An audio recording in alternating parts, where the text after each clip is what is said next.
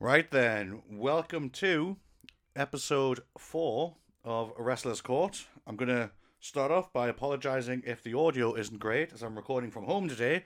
So if you can hear birds and whatnot chirping in the background, just assume that I live on some sort of tropical island and not where I actually live. Oh, there's some noise there. But needs must, as I'm off this week um, for a few different reasons. So anyway, none of this is important to you guys. So let's talk wrestling. And there's been a lot going on this week and lots to talk about. I'm going to see how much I can get through today. I'm going to start kind of with the biggest wrestler in the world today. Whether you like it or not, there's there's no argument. He is the greatest. He is the number one, and that is our tribal chief Roman Reigns. If I was recording this, you'd be able to see that my finger is firmly pointed to the sky to acknowledge him because he is the greatest, whether you like it or not. So, if you haven't watched this week's SmackDown already, then probably skip over this bit because I'm about to talk about it. So, that was SmackDown on the 2nd of June 2023. The Bloodline is just the the best storyline going in wrestling at the moment, and I don't think anything else in WWE, anything in AEW or New Japan or Ring of Honor, which I'm going to talk about later, really comes close to it. It's just been brilliant. It was kind of it quietened down a little bit after Mania, and then has picked up beautifully again. Now, I think what it's doing is it's really justifying the decision to put Roman over at Mania over Cody. I think there's still some people who are a bit butthurt about that decision, but I don't think it has done anything negatively when it comes to Cody. If anything, he's even a bigger star now. The, the cheers he's getting are crazy. It put him in a program with Brock Lesnar, which is always a big deal. And to be honest, I'm really enjoying that program, so that certainly hasn't done him anything anything bad. Um, certainly no negative effect there. And I think in the long run, they're still going to put the world title on him. There's no rush for it. I, I like this whole hard times that he's gone through, kind of throwback to his dad. So that's all worked out well. And honestly, like I say, the, the Bloodline storyline, it's just been tremendous. I, I remember after Mania at the press conference, and Roman said, like, look, we're not giving you a short story here. This is a a long thought out built storyline and it's perfect. Like I, I, don't think there's anything that I would change or adjust to it. I was interested to see how it would go once they lose Sami Zayn from that whole storyline. Having said that, I do hope Sami's done with them now. I, I don't want to see the bloodline with Sami anymore. Let's get Sami and Kevin over to Raw like they're supposed to do, are supposed to be even, and let them crack on. There's enough going on within the bloodline and within SmackDown that they don't need that anymore. And I do feel that if they keep pushing that, it'll start getting a little stale. Going into Night of Champions, I actually wasn't super invested in that match, just because we've seen it so many times now. So, yeah, hopefully that's done. I think they've they've got everything you can out of that storyline. But Roman versus the Usos is tremendous. I, I'm loving the fact that this time it is Jimmy kind of taking the lead. Obviously, at the start of the Bloodline, we had the story with Jay versus Roman. They had that really, really good Hell in the Cell match, and Jay kind of got to show that, you know what, he can be a solo star as well as a tremendous tag team uh, wrestler. I do think that Usos are one of the best tag teams in the world at the moment. There's there's a couple. I, I think probably FTR are still the best working tag team in the world at the moment. But certainly when it comes to WWE, I think the Usos are right up there. But it was nice to see Jay get a bit of a solo run. He he looked strong during those matches. He didn't look out of place. I like the fact that now it seems to be Jimmy who they're giving the shot to. I've always kind of looked at, at Jimmy as the kind of second Uso, which is pretty harsh because they're both good, but I've always felt that Jay was a little stronger in the ring, a little stronger on the microphone, and a little bit more believable, whereas now they're going to kind of give Jimmy that shot. And so far, he's absolutely killing it. I loved his turn at Night of Champions. It was perfect. I, I like the the dynamic between him and Jay as well, whereas Jay kind of doesn't want to go this way and he's scared and he's worried. I think Jay's doing a really good job and Jimmy's just doing doing great. He, he's looking strong. I, I think a big thing was they had to make sure that he, he did look strong as well because otherwise Roman will just steamroller him. Having him in the ring last night, kind of pie facing Roman, um, shows that he's not afraid, that he's going to push him. I loved it. And then Solo, I mean, credit where it's due. I, I thought he was called up way too early. I, I wasn't really sold on Solo when it came to his run in NXT. I, th- I thought he was all right, but I wasn't I certainly didn't think he was anywhere near ready for the bloodline.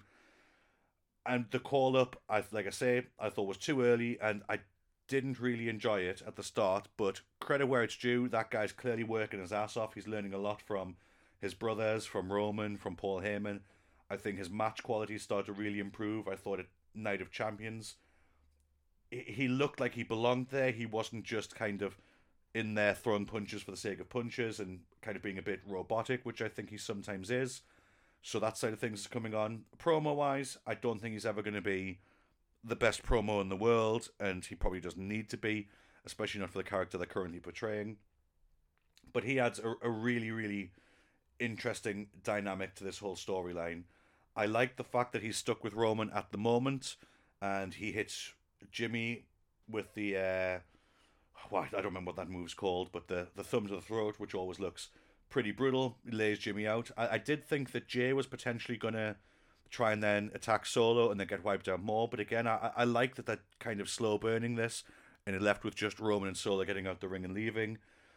I like one thing I think Roman is really underrated for is his off the microphone verbal ability. He, he's able to speak loud and clear enough that even though he's not on the microphone, certain things get picked up. And when he was leaving the ring and he's talking to Solo and he's talking to Paul and he's talking about how Jay will fall in line because he always does, didn't need to be on the microphone. It makes it feel that a little bit more real, like he's just having a conversation and the cameras are kind of picking it up.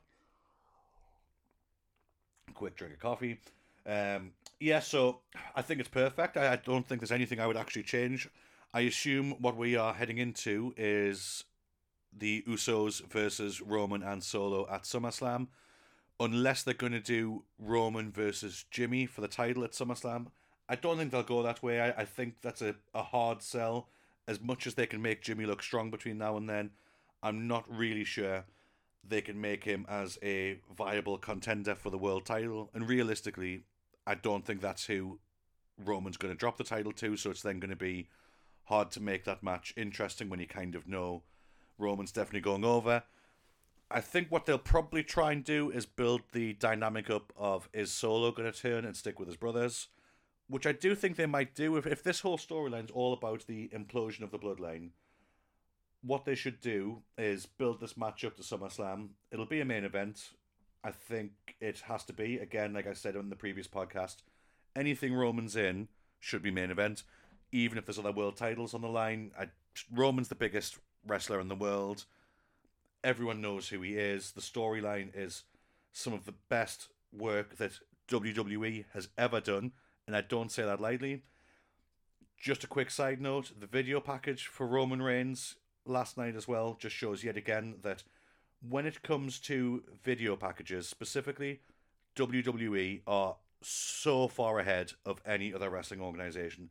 And I mean, it's not even close. You can prefer AEW, you can prefer New Japan, Ring of Honor, whatever you want. Impact, that's fine in terms of an overall product. It can't be denied when it comes to video packages. WWE have that nailed. Doesn't matter the story they're even telling, they just know how to draw you in. I thought it was brilliant. But again, going back to what I was talking about, I, I believe you you build this match up with the assumption being that Roman and Solo will probably win because Roman Reigns very, very rarely loses. And they have the two options here. You either have the option one, which is Roman does beat the Usos, which the problem with that is I, I'm not sure where that goes. I think the only way you can really make that more interesting is if Roman and Solo win.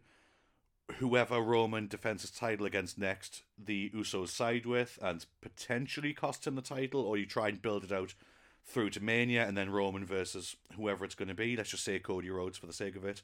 And then you have Usos get involved, but this time they cost Roman the title. That could be a big thing. My opinion, what they should do, if the whole storyline's been built around Roman losing control and the bloodline falling apart is you do Roman and Solo versus the Usos. That match will be great, but then towards the end, you have Solo being really conflicted and not sure where he's supposed to go here, whether he sticks up for Roman or his brothers. I believe what we do is you get Solo to turn on Roman and Roman to eat the pin. It's been a long, long, long time since Roman has been pinned. They talk about it all the time. I believe Baron Corbin was the last person to pin Roman Reigns, and that tells you all you need to know given the last few years of Baron Corbin's booking. So that's a big statement to see Roman flat on his back, one, two, three. It's been a very, very, very long time since that happened. That then builds a storyline of Roman's by himself, or well, he's with Paul Heyman, and that's it. Does he bring more people in from the bloodline? Does he just go it alone? You then have the match of Roman versus Solo, which I think Solo's getting to a point he can make that a decent match. Roman has to go over that match, don't get me wrong, but it builds that up.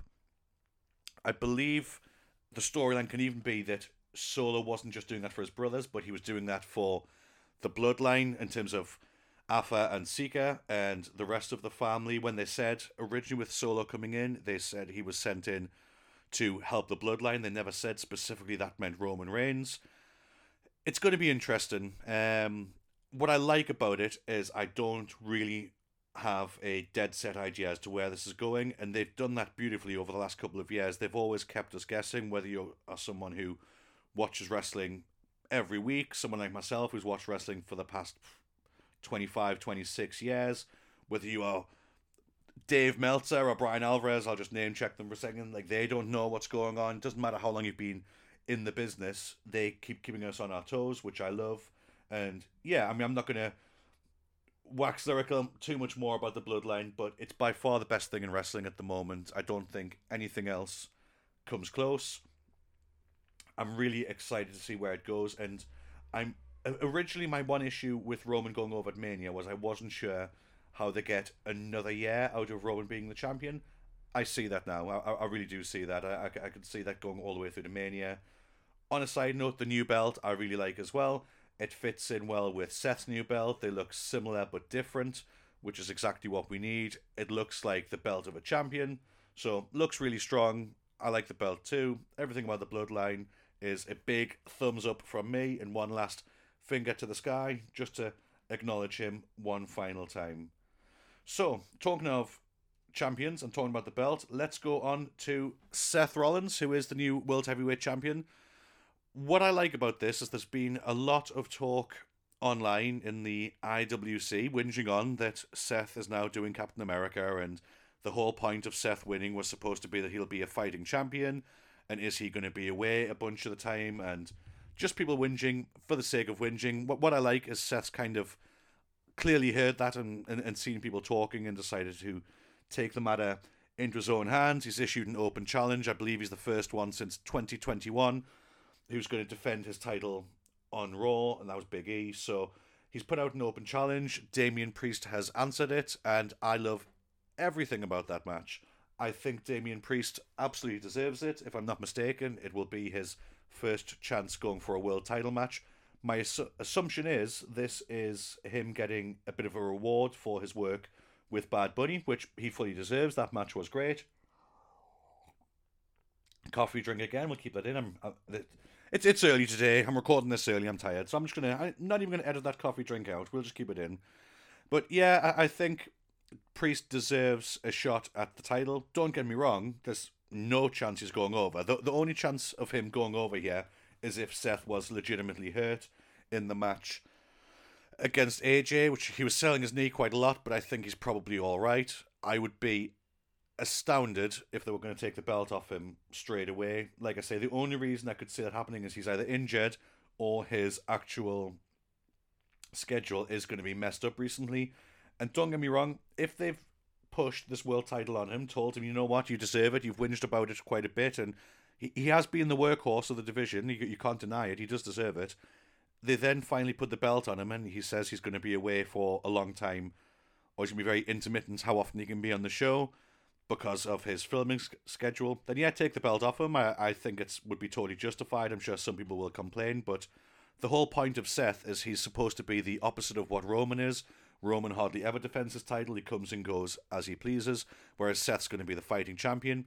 So again, I'm just speculating. I, I don't think Damien's going to go over. My assumption being that Seth will make this work. He, he deserves the shot. He's finally got to where he wants to be, and he wants to make that title mean something because there is still a portion of the general public who will see this as kind of the secondary belt to Roman. So the more he defends it, the better matches he has, the more he's able to build feuds. It's going to make that feel more legit. Hopefully, in the future, we actually get to see Seth versus Roman again, maybe at Survivor Series. My only caveat to that is if they do it, the match has to end in a no contest or a draw or something. I don't want to see Roman go over clean like he did against Big E because I wasn't a huge fan of Big E's run anyway, but that just killed him as champion for me. As soon as he eats a pin clean, that's the match. That that's his run as champion done, and not long after that, he got Brock Lesnar anyway. So, yeah, Seth versus Priest, I think is a really good match. Priest has been really, really good within the Judgment Day. I felt quite sorry for him at WrestleMania, as he was the only one who didn't really get a WrestleMania moment, but he certainly got a big moment instead in Puerto Rico, um, which was an unbelievable match. He obviously loved it as well, and he, he, he definitely deserves a showcase match to show what he can do. The size that he is compared to Seth as well makes the match more interesting because he can throw Seth around a little bit. He's definitely got the size and strength advantage. Obviously, Seth has the speed and the experience advantage. So give them a good 20 minutes. What I would like to see is no interference from the Judgment Day. I think I'm probably being unrealistic when I say this. That I I, I hope they stay out. I, I think there probably will be involvement from Finn and or Rhea and Dominic, but I would like to see just Damien versus Seth. Get Damien talking to them in the back before the match, saying, "Look, this is for me. I've got to do it by myself. Give me my chance." Then fine, he loses. It doesn't matter as long as he comes across and looks strong. I think that if there's too much involvement from the Judgment Day, it kind of takes away from the match and takes away from Damien Priest himself. Him losing to Seth one two three doesn't really make him look weak. It's Seth the world champion. It's his first world title match. As long as the match is competitive and they give them some time to shine, I am all for it. All for it indeed. Right. Next up is a bit of a two-parter that I want to talk about, and it's predominantly just about Ilya Dragunov, who is a fucking psychopath. That man, that guy is nuts, absolutely crazy. I love him. Don't get me wrong. I I, I can't think of a bad match he's been in. Longevity wise, I'm not sure how long his career is going to be because he fucking kills himself every time he's in the ring. But boy, that guy can wrestle. His match against Dijak at NXT. Honestly, if you've not watched it and you're a fan of hard hitting wrestling, watch that match. They beat the living hell out of each other. I thought they both came across really, really well. There has been talk of both of them getting called up to the main roster. I fear for Dijak a little bit that he'll get stuck again like he was last time. I, I think he needs some wins in NXT. Um, and to, to build him up a little bit more, I, I would give him at least six more months on NXT. I wouldn't call him up just yet. Ilya, on the other hand, I would call up because, especially for any of the mid card titles at the moment, like him against Gunther, we've seen it before. We've seen it when he Gunther was Walter. Those two matches are two of the best matches in the last 10 years. Whether you want to agree with that or not, like go back and watch them if you haven't watched them. Those two matches are so hard hitting. They are so brutal. Uh, honestly, again, if you haven't watched them, go back and watch them. They just beat the living hell out of each other. It was NXT and NXT UK when it was kind of at its peak. So go back and give them a watch. So Ilya versus Gunther is a match that I love and I would absolutely watch again on the main card as long as they build it right if he goes to SmackDown, Ilya versus Austin Theory is a sick match. I think Austin Theory is very, very underrated. If he goes over on Ilya, I th- it, it helps bring his legitimacy up as champion. I, I do believe he's been champion for around 200 days now, and people don't really still look at him or give him the respect he deserves as champion. He's done a great job. I, have I've quite enjoyed his run. Um, but at the same time, he needs more legitimate contenders to beat. Him versus Ilya would be great, but I'm going to focus on Gunther just for some of the things people have been talking about online. Coffee again. One thing I really don't want to see is there's, been talk of Imperium adding another member, which I'm all for. I'm actually all for another member of Imperium, make that stable look stronger. Again, add someone else, maybe a bit similar to where you have the Bloodline, where you've got Roman and the Usos plus an enforcer. So bring someone in to be the enforcer for Imperium. Not needed as much because obviously Gunther's kind of his own enforcer, but I do like the idea. What I hate is the idea of the enforcer or the new member of Imperium being Ilya. It just doesn't make any sense. I, a big issue when Vince was in charge was he would call people up from NXT and hope that you just didn't know any of their NXT run existed or what went on, and he would kind of just write it from history like it wasn't a thing. My hope is Triple H isn't going to do that because if you bring Ilya up to the main roster, the last thing you can do is pair him with Gunther because their rivalry was insane. He was the guy who beat Walter. Not only did he beat Walter, he tapped him out, he choked him, he took his world title off him. You can't then have him joining Imperium and being Gunther's lackey. It just from a it just doesn't make any sense. Like, why would Ilya go from beating Walter to then doing his bidding for him and being in a team where Walter runs it? Surely Ilya will think, "Fuck, I've beat you before. I, tapped you out, pal. I know they're one and one, but look, I tapped you out. I should be running this team." My worry is what they do is they put Ilya on the team. He kind of does his job for a bit, and then he turns on Gunther, and then we have the IC title match from there. I think that's kind of lazy booking if that's the way they're going to go around it. Because again, from a psychology standpoint, it doesn't make any sense. It makes Gunther look a bit dumb. Because why would Gunther also assume that, hey, look, there's that guy that choked me out and took my world title. He wants to be friends with me now, so we're gonna, he's gonna do my bidding for me. So he'll just join the team and he will fall in line. And then Ilya goes ahead and takes the Intercontinental title. I think that that just makes Gunther look weak. And the big thing that WWE have done well is make Gunther look unbelievably strong. He's brought so much legitimacy to the Intercontinental title. He's going to need to drop it at some point. And I actually don't hate him dropping it to Ilya because of the entwined storyline that you've got. What I don't like is the idea of him joining Imperium to then turn on Gunther. Again, you've got to make these people uh, make it believable for me. I, I, I can't forget what happened in NXT. Don't treat me like I'm stupid. Like I, I appreciate there's going to be a portion of the general public who've never watched NXT, don't know who Ilya is, don't know that storyline whatsoever. But also, we're in the world of social media and Google, people are going to see that soon enough as well. So if you're going to do it, do it a different way. I do think that is an issue they're getting with Gunther a little bit in terms of who's going to beat him. A bit similar to Roman Reigns. He's so strong now. It's going to have to be something huge to beat him. Um, so I, off the top of my head, I, I don't have a huge amount of people who I could see going over in terms of and beating Gunther for the title. The other one I have in mind that could work if it was built right and looks as if it may happen just in terms of that person being on Raw is Bron Breakker.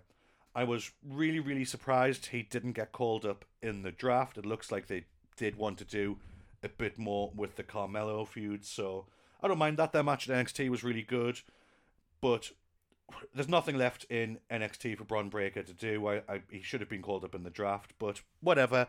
It looks like he's probably coming up now. It it does make the draft itself seem a, a bit pointless adding the NXT stars in if you're just gonna call them up whenever you want, but that's a conversation for another day. I can see Bron Breakker beating Gunther though, but he has to be built right and he has to be called up pretty soon, especially if the plan is for them for them to do it at SummerSlam.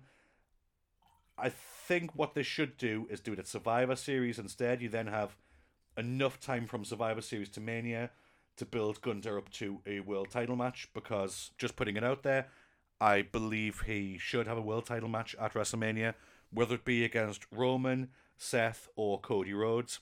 I think it should be Cody Rhodes he needs to be main event guy by WrestleMania. They they can't keep him Intercontinental Champion forever. Bron Breakker is a legitimate opponent for Gunther. He he looks incredible. He's big. He's strong. He's so athletic. He's fast. The spear that he hit Carmelo with, the two spears he hit Carmelo with, were ridiculous. he can do it, especially if they give him someone to tag with or partner up with to kind of help with the numbers game that Imperium will will have. What that does is it gives Gunther someone legitimate to lose to, and it also really, really makes Bron Breakker because when he comes to the main roster, like I say, there's gonna be a big portion of the wrestling fans who watch Raw who don't know who he is. So spend pretty much from when he gets called up all the way through the Survivor Series making him look like a beast putting on good matches. They've got a big enough talent pool of wrestlers to make him look great, to make him look strong. Dolph Ziggler specifically, I'm looking at you because that's kind of where you are these days.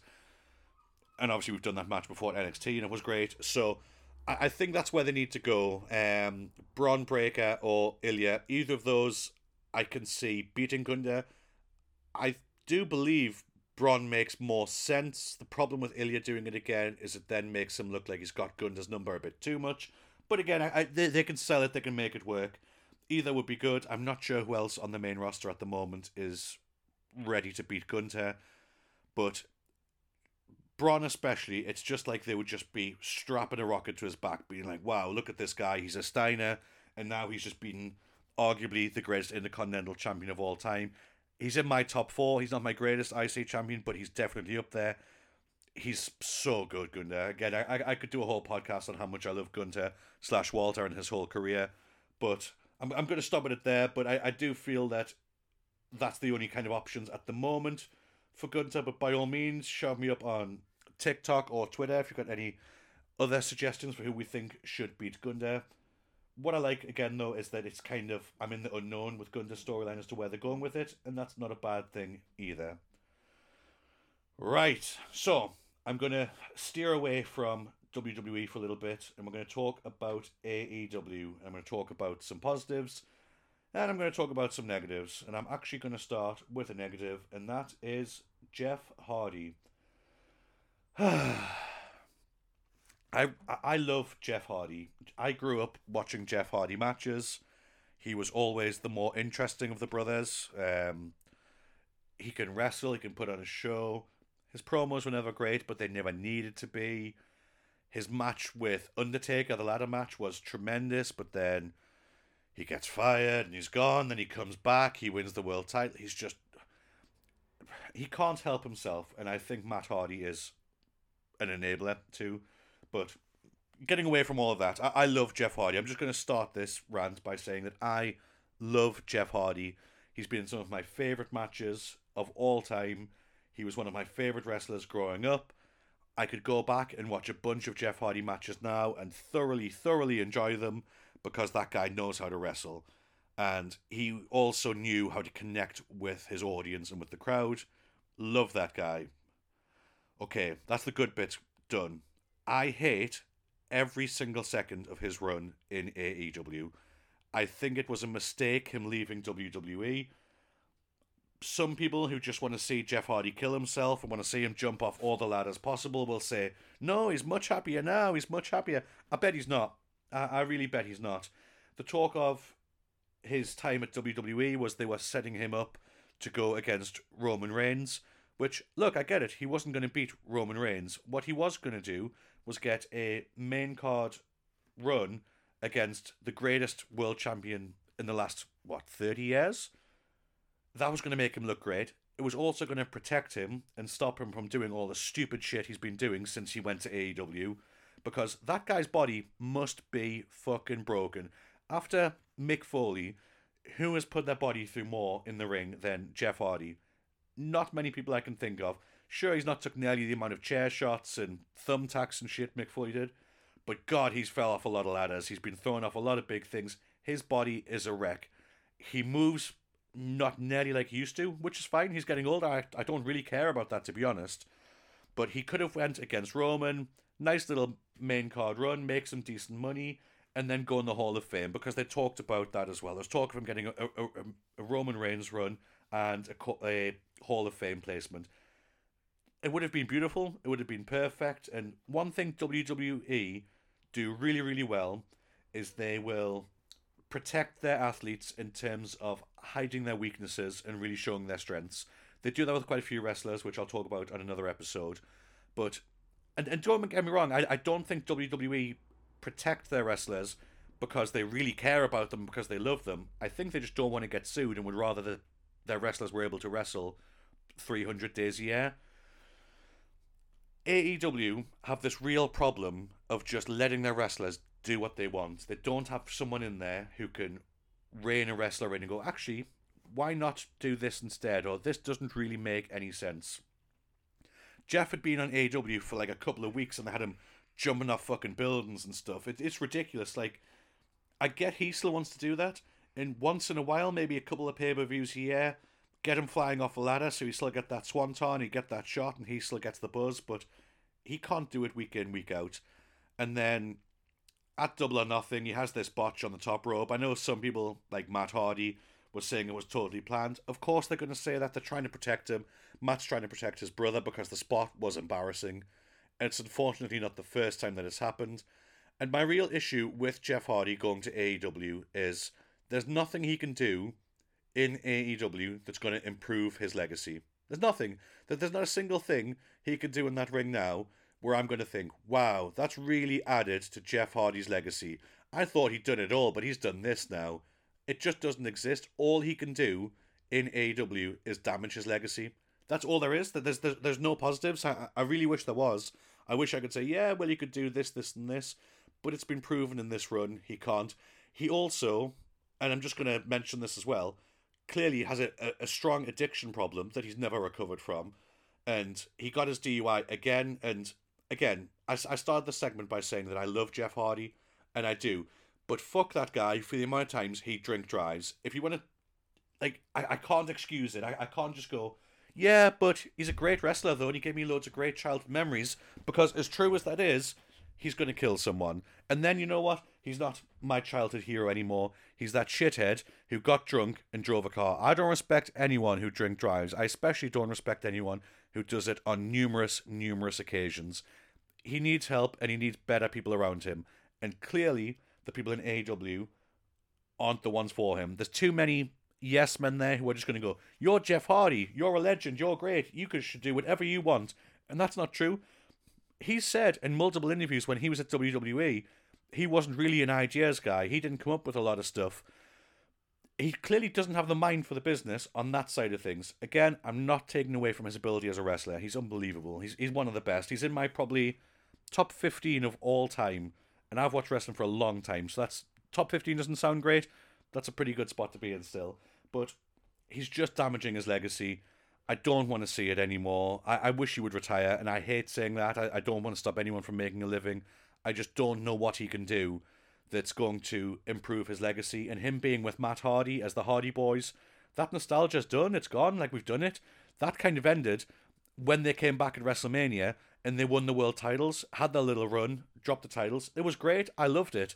They could still go there. Matt Hardy got his little WrestleMania moment again as well. He's had a couple. Obviously, he beat Jeff at Mania back in the day as well. But yeah, I just I love Jeff Hardy, and that's I suppose why I'm being so harsh here. It's not going to improve anything. It's not making anything better. It's just continuing this long stream of just mediocre matches. Him looking old in the ring the only way his career can really keep on going is if he's able to change his wrestling style. Now, I know they wrestle completely different and it's not the same. He needs to look at Stone Cold Steve Austin. If you look at Austin in WCW and as the ringmaster and kind of the first incarnations of Stone Cold, he was a ring technician. He moved great. He then broke his neck. Well, he didn't, but he came pretty close to breaking his neck against Owen Hart. And he couldn't move the same way he could move prior he was a worse wrestler when he came back from that, but he was far, far bigger. He was able to just become a brawler, change his style up, protect himself, and he became the biggest strong wrestler of all time. I mean, it's him, Hogan, or The Rock in terms of which way you want to go, but I'm, I'm pretty sure Austin made the most money. He did that with a limited style because he understood he couldn't do that anymore. The problem with Jeff Hardy is he feels he's, he can still go how he did when he was 25, and he just can't. It's not there anymore if he's going to continue wrestling, he needs to change his style a little bit. I'm not saying take everything out, but he needs to pull it back, and he's currently not doing that. Now, going on the talk of his DUI, that kind of brings me on to my next point. I don't know if anyone's watched it, but did anybody watch Dark Side of the Ring during the week. So this was the start of series four, and it was all about Chris Candido and Sunny. I'm not going to do a full review of the entire show. I, I thought it was great. I, I love Dark Side of the Ring. I, there's not been any episodes I've not enjoyed. There's there's certainly been better episodes and worse episodes, but the episode itself was was really good. I I, I like the fact that they got to shine a light on Chris Candido because that guy was really really good. He was always at the time a little too small for WWE, so he was never going to be like the top top guy there. But what Jim Cornette said on the podcast, on the podcast, on Dark Side of the Ring, was completely true, and that was that if Chris Candido came around now, he'd be one of the biggest wrestlers in the business. I, I truly do believe that as well. I, I think whether it w- would be WWE or AEW, he'd be one of the top guys. He could wrestle his ass off. He could wrestle anyone. His style was tremendous. His finisher was fucking ludicrous. Like that powerbomb off the top rope, I absolutely loved. So that side of Dark Side of the Ring I really liked, and I liked the fact that was kind of the main portion of the show, and then Sunny was kind of the second part, because I'm just gonna put it out there. Sunny in the '90s was unbelievably attractive. She was one of my first loves as a as a young man growing up. So attractive. That's where it ends with her. Fuck that woman. I think she is a terrible, terrible human being. I think it came across in the episode that she was a pretty bad influence on Chris Candido. And don't get me wrong, I'm not sitting here saying Chris Candido was perfect. I think they were just a bit toxic with each other. But man, that woman is, even to this day, so arrogant, so full of herself, thinks she was the best thing that ever ever existed in wrestling, which she wasn't. She was a good manager in the 90s, she really was. Um, she killed a guy. Like, fuck this woman. Like, I, I, can't sit here and defend her. She's been done multiple times for drunk driving and other offences. And then she killed some poor old man who's just, what, sitting at some lights? Like, you, you can't excuse this. And every bit of interview they had of her, she's still so arrogant. She still kind of jokes on about it, whatnot. Like, this is going to be the harshest thing I've said on the podcast. It's a shame that she's still alive and Chris Candido died. It should have been the other way around. Chris Candido had cha- turned his life around. He was getting back on to the straight and narrow. I'm not saying he was going to have the, the best career in the world after, but he was going the right way. What the fuck has she brought to anything apart from shagging a bunch of wrestlers, taking a bunch of drugs, and killing a guy? She's brought nothing to the business long term. If she never existed, wrestling would still be just as strong as it is today. Would take nothing away. She's just what?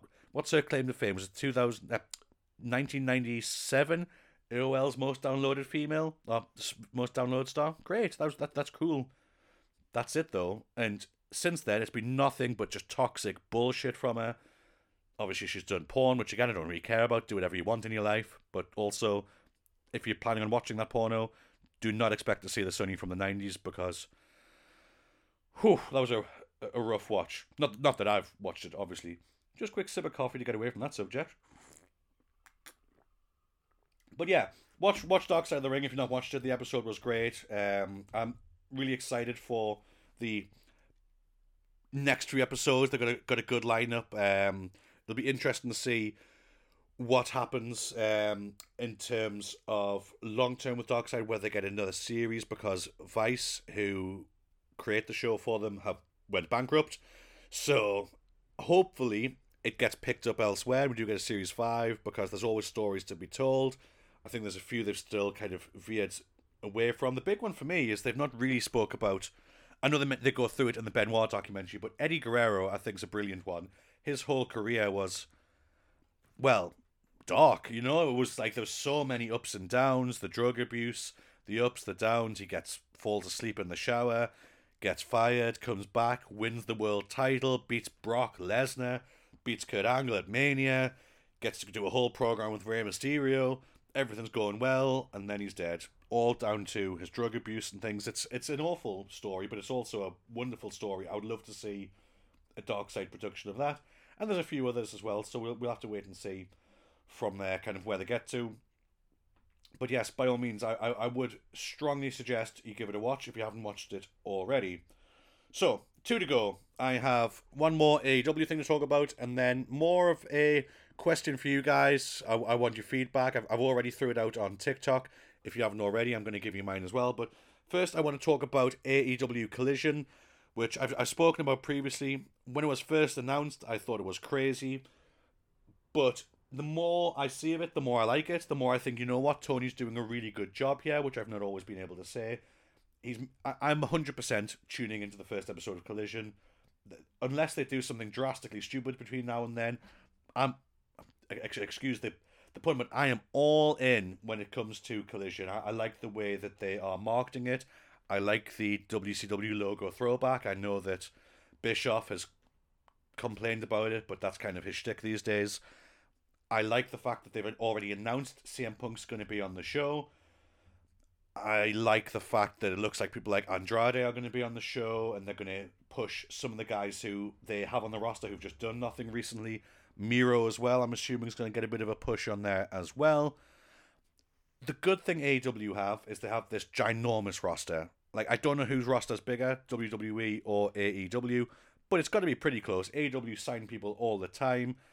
So I'm really excited for it. I'm hoping they do a good job of it. It's already, bearing in mind it's not even getting on the TV yet, it's already better than Rampage. Like, Rampage is just a dog shit show.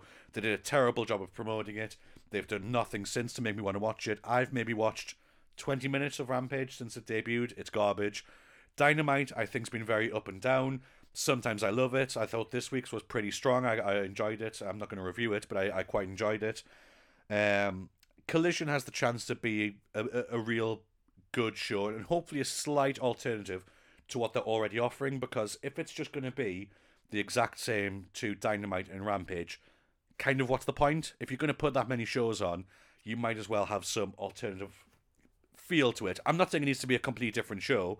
It's obviously an AEW product. They need to keep a hold of that core concept, but they can mix it up a little bit as well. So I'm really excited to see that the big news coming out of that is, like I say, CM Punk is on the show with Ace Steel as well, which I think was probably a bigger surprise than Punk coming back. Everyone kind of thought Ace was definitely gone, but even bigger than that, they're giving them an element of creative control. Now, I'm in two minds with this as to whether I think this is a good idea on Tony's part or not. I I think it's probably the only way they got Punk to agree to come back. At the same time, does that guy need more control? He's shown in pretty much every organization he's worked in that if he doesn't get his own way, he will really, really. We'll go with cause a stink. He'll kick off a lot. So from that side of things, I, I get why they're giving him a modicum of control. How much control it is, we'll, we'll probably never really know. He, I've really enjoyed big portions of his AEW run. His whole feud with MJF I thought was great. His biggest issue has been not being able to stay fit. So it will be interesting to see what he does there and who he chooses he's going to wrestle. I do think they need to keep the world title away from him. He's had two chances. They were both terrible runs. They both lasted like what nine days accumulated, whatever it was. Keep him away from that. He's a big enough star. He doesn't need the title. It, it doesn't really benefit him whatsoever. So keep that away from him. Just keep him in interesting feuds. I do think they're going to keep him as a babyface as well. I, there is a way they can try and get him to go as a heel and build on the back of him versus the elite. And there is a, a portion of the AEW fan base love Kenny Omega and love the Young Bucks and will just do whatever those guys say and will go wherever they want to go. That is not a big enough thing. I, I think there's going to be too big a portion of the crowd who just want to cheer CM Punk just like with Edge and Judgment Day, when he went heel, people just want to cheer him. They're just happy that he's there. They appreciate that he's not going to be around forever. He's on the back nine of his career, same as CM Punk, so they just want to cheer him. So I think keep him as a baby face. They've got enough heels in there. Again, Andrade is a good one. I would like to see CM Punk versus Andrade. Give it Andrade the chance to really have some fun and make him look good. Like Andrade's run in AEW has been awful it's been one of the worst from a WWE guy in quotes that AEW have had. Like the guy's got all the talent in the world. His run is garbage. I can't think of any part of it that was interesting or good. So that could that could be fun. Like Miro as well. Like turn Miro into the biggest monster heel that you've got. Bring him out, smash CM Punk, and have that whole feud as well. I'm all for that. Miro's another one who's had some decent booking in AEW, but some horrendous booking, and then he's off the show. He's back on. He's playing video games. He's then some savage smashing everyone up. Like they need to make their mind up as to where he's going with that as well. But yeah, I- am not I'm not trying to be negative on AEW, especially not Collision, which I'm all for. I'm just saying of ideas of what they could do with CM Punk. Ace Steel being in the back as well, I, I don't mind. I think he's someone who brings a little bit of calm and happiness to CM Punk as well. And again, if that's what you've got to do to get one of your big stars on the show, then I don't mind it. At the same time, Tony Khan needs to make sure he's not just becoming a bit of a doormat for Punk as well, which I'm sure he's not going to be. I don't think Tony Khan's a stupid guy. So, sure, give him some control, just don't give him too much control. Because the worry is, I don't think it'll happen, is you give him too much creative control and he becomes Chris Jericho. And that's not what we want. I'm not even going to rant on about Chris Jericho today. I, I was going to, but after ranting about Jeff Hardy, I'm not going to rant about Chris Jericho today. I'll do that on another day. But yeah, all for collision. I'm I'm surprised Ace Steel is back with CM Punk. I'm also a bit surprised they're going to give them creative control as well. So we'll see what happens. The good thing about this is, from an AEW standpoint, if it's shit, if CM Punk's runs terribly here, they can fall back on. Well, we gave Punk control, and this were all his decisions, and it kind of gets them away from it. So from that standpoint, it actually probably makes a bit of sense. So we shall wait and see, but I will certainly be tuning in. They're doing a really good job and for that I am excited for. Now, one more thing to go. Now, I was doing a thing on TikTok this week, and we were talking about the Mount Rushmore of the Attitude Era, which is always a fun little subject. I like these Mount Rushmore. I don't think you can just do a Mount Rushmore of wrestling and total. It's just wrestling's too big. There's been too many stars. It's so subjective. You you can never get a definitive top four. But when you break it down to specific time periods, I actually quite like that idea. So for my top four within the Attitude Era, I went with The Rock and Austin. That's got to be everyone's two. If you're doing a Mount Rushmore of the Attitude Era and you don't have those two guys in, then you don't know what you're doing. You didn't watch the Attitude. Like they, those two guys are the Attitude Era. Two of the biggest stars of all time. They have to be. My other two, I hummed and hard about with four different wrestlers, but I went with Vince McMahon, who upon reflection, has to be in the list as well. I, I don't think you do the Attitude Era the same justice without Vince McMahon. I'm sure it still would have been great, but it was so much better with him. His feuds with Stone Cold and with The Rock as well were tremendous. And at number four, I went with Mankind. I felt felt that it was between him, The Undertaker, and Kane. If you want to talk overall careers, I can certainly see an argument for Undertaker or Kane having better overall careers than Mankind potentially. But when it comes to the Attitude Era specifically, I felt that Mankind was a bit more prevalent. If you look at the Cell match with The Undertaker, people are only talking about Mankind in that match. Like, in all fairness, The Undertaker, that guy could have been anyone in that match. It was all about Mankind. And again, I'm certainly not slagging off Undertaker. He's my number one wrestler of all time. In terms of wrestling career, I think he's had the best career of any wrestler ever. We're talking just strictly this time period. You also need to look at Mankind winning the world title and WCW announcing it, slagging it off, Tony Schiavone going, oh yeah, that's going to put butts in seats. And that was kind of the start of the real downfall of WCW because you could see people leaving the show to tune in to see Mick Foley hold the world title. So that's got to be talked about.